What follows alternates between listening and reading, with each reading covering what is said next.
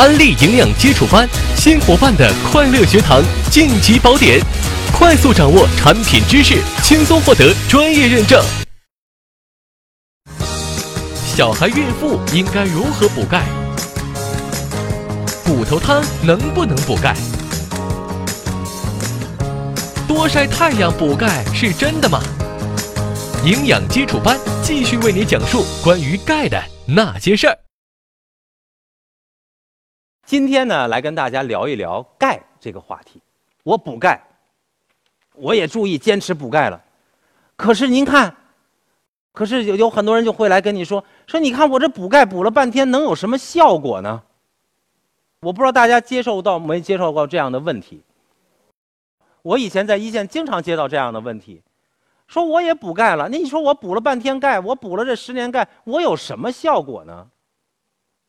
大家你要知道。对于补钙效果，你说我怎么去考验它？我举一个例子哈，以前我们有一个这个这个阿姨，其实当时我认识她的时候已经六十多岁了。结果这老太太呀，她就她跟我回来以后就跟我说，她那个脸上呢被被划破了，然后我就看见她，我就说我说您您怎么了？我就说您这个摔着了。她说嗨，她说我呀到家。我也可能是太高兴了，然后呢，就是说我这拎着这个包啊，结果就到最后一级台阶了。他说我踩空了，结果这一下呢，我就从那个台阶上给滚下来了。六十多岁的老太太从台阶给滚下来了，结果你一听这个很惊险，对吧？哈，结果人这个老太太摔完了以后起来掸掸土，然后呢又回家了。到家一照镜子，发现这脸戳破了，然后又自己上了点药，结果转天又出来工作，这就碰见我，我就说才问他发生了什么问题。你说补钙是什么效果？我告诉大家，如果不发生骨折，你永远体会不到效果。也许你认为我应该一直骨质如此强健，我即使六十多岁，我七十多岁，我从台阶滚下来，我也不应该骨折。但是我告诉大家。那其实是补钙、长期坚持补钙的最有效的效果体现。而你要知道，一旦发生一个骨折，是多么的痛苦。我曾经遇见过一个我们的那个经销商的朋友，他其实没有多复杂，也是在那个楼梯上，他这个楼梯他可能是绊了一下，结果他这个手呢去就扶了一下，就这扶的这一下呢。他这个无名指啊，这个右手的无名指就被搓了，其实没有骨折，就是搓了一下，就好像韧带有点错位了。结果到医院一做完了，就是一检查完以后呢，也没什么太多的事儿，就是给你打个夹板固定一下吧。结果就把这个右手固定在这样的一个位置上，缠满了绷带，里面垫着一个金属的夹板，缠满了。同志们，我说，就是手。保持这样，右手保持这样的姿势，缠满绷带两个月，等它恢复，你说你的生活会受到多大的影响？所以我在这里要跟大家说，这其中就是一个健康观念的问题。所以通过这一点呢，我要跟大家说，一定记住，健康的产品再怎么样，也不如健康的观念重要。真正带给人一个人健康的，不是健康的产品，而是健康的观念。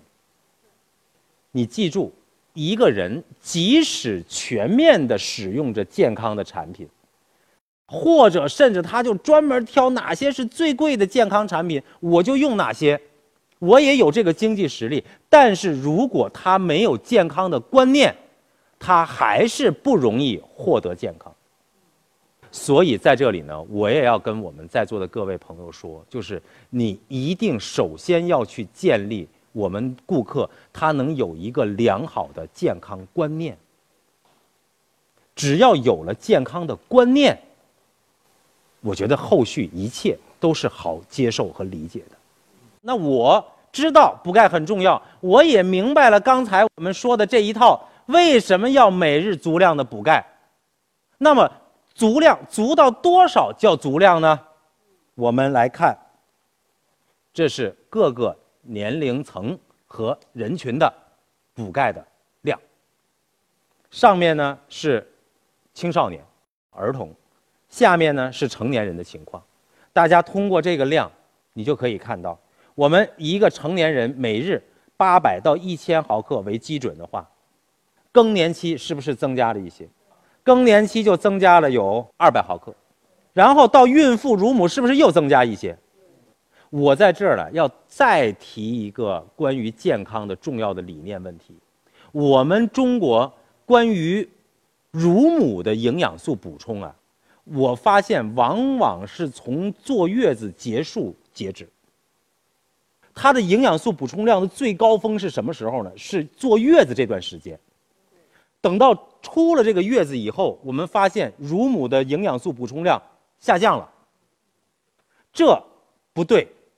大家一定要知道，乳母，尤其是对于一个纯母乳喂养的这样的一个乳母，它其实在分娩以后，它的营养素的补充量应该是持续上升的，一直到孩子断奶。所以，尤其这个钙的补充，尤其到哺乳，尤其到这个中后期，哺乳的到中后期，反而它钙的需求量更高。所以，大家一定要有这样的一个意识。然后，另外还有一点是什么呢？关于儿童补钙，就是第一行儿童补钙，大家往往有一个误区是什么呢？是给孩子补多少钙？我们大多数人是通过体型的对比来决定量的。说我一天要补八百毫克钙，这孩子到我腰这儿，我觉得差不多就是一半儿吧。所以就给孩子补四百毫克，这个量对吗？不对，所以大家一定不要按体型去换算这个钙的量。你大家可以看到，到四到十岁的时候，也就是说这孩子在上幼儿园到小学初，幼儿园后面到小学初的时候，其实就跟成人的补钙量是一样的。一到三岁啊，就是刚刚一到三岁，鸡已经是成人的三分四分之三了。这个量不低啊，所以我们如果把一到三岁就这么一个小孩儿，按我们成人四分之一的量给，或者三分之一的量给，缺了。你看到十一到十四岁的时候，这个补钙量其实都已经跟更年期有点相似了。青春期的青春期的儿童补钙量是要额外增加的。我自己一直耿耿于怀，这个我在青春期的时候可能没有，没有足够的这个这个这个这个这个补钙，而这种问题我跟大家说是不能弥弥补的。昨天我们的那个导演就跟我说说，希望我在这个舞台上穿瘦一点的裤子，但是实际上为什么我我最终还是坚持穿了一条肥一点的裤子？因为我有 O 型腿，O 型腿就是双足跟并立，双足并立。两膝关节的间距大于零点五公分，就叫 O 型腿。我以前啊，其实并不清楚，我不知道我自己有 O 型腿。后来在军训的时候，军训要要要这个立正嘛，要要用力，要用力夹紧这个腿。结果那个教官呢，就每人给他腿里面加一张扑克牌，你必须得保证夹住这个扑克牌，蹬都不容易蹬走。那么说明你这个腿用力了，你是。在认真的在跟他一起做军训，结果到我这儿他就放进一张扑克牌就掉，放一张就掉。后来他说用力，我说我说其实我不是不用力，我说我是有点 O 型腿。我说你要不行你就拿一副扑克牌，我可以给，我可以给你那个，我可以给你夹住。为什么？这就是早期缺钙缺地，幼年时期缺钙缺地，长期得不到纠正。最终，你骨骼在青少年期即使重建，依然还保留有原有损伤的这种 O 型腿的表现。所以大家不要忽视，就是即使在现代社会，佝偻病依然是儿童的一个重要的健康营养问题。再接下来呢，还有一个问题，就是关于钙的食物来源。钙的食物来源分两类，一是含钙量高的食物，一补钙好的食物。含钙量高的食物是什么？虾皮，而且有那种连骨一起吃的小鱼。为什么我们说吃小鱼好啊？因为小鱼不吐刺，就把这个鱼骨里面的这些钙也一块儿都吃了，所以它的含钙量很高，它是补钙的一个含钙量高的食物来源。但是补钙好的食物是什么呢？最突出的就是奶。今天你敢不敢喝奶那是另外一个问题，但奶确实是一个钙的良好的食物来源。为什么？因为乳糖可以促进钙的吸收。那么还有一个食物是大家就都知道，就是骨头汤。骨头汤补钙，尤其是到这个这个这个孕妇这个分娩以后坐月子，更是要煮一些个骨头汤，比如鱼汤、什么排骨汤等等这些。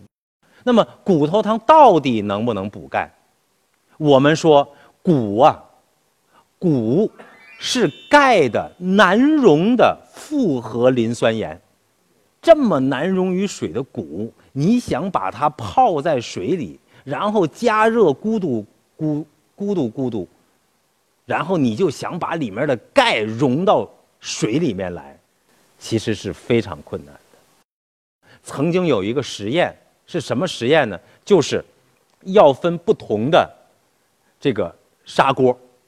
摆很多砂锅，里面加上不同量的骨，同时加上不同量的水，也就是说，有的很浓，有的很轻，煮不同的时间来做比较，最终发现，从那个骨量最多、水量最少、煮的时间最长的那个骨头汤里面测出来的钙的含量，其实跟自来水没有区别。甚至也有一种说法，就是有一种对比，就是说你要想通过说使劲的把这个骨头汤煮煮得更久，让它多溶出一点点钙，说你这一天要想通过这种汤来补够这个一个人一天钙的所需，需要喝多少汤呢？大约就是我们单人的浴缸五个浴缸，能够能够这一个人一天最基本的那个钙的需求。所以大家了解到这个食物有这样的特点以后，我觉得你其实不需要通过骨头汤来补钙了。骨头汤有没有营养呢？有，骨头汤的这个营养呢，在于它能够补一些个蛋白质，一些经过长时间熬制分解的成氨基酸的这种营养物质，以及一些脂肪溶解在这个汤里。大家熬鱼汤，我们都讲究熬的乳白色，对吗？熬乳白色，乳白色是什么？是什么？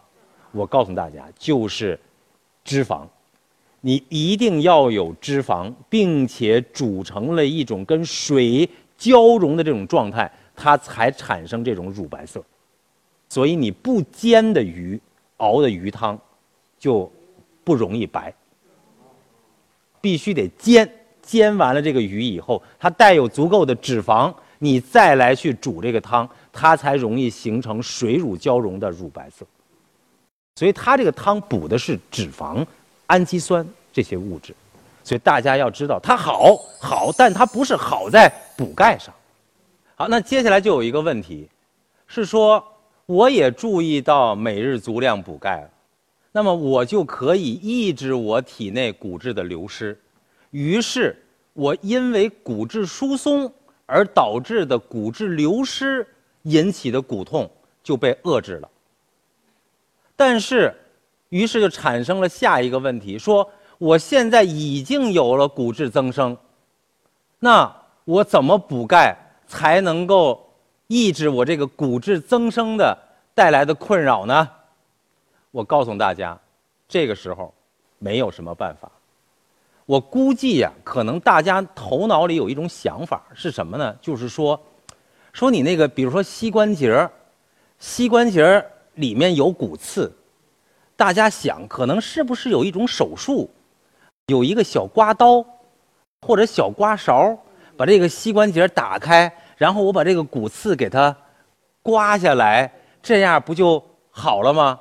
但是我告诉大家，没有这样的手术。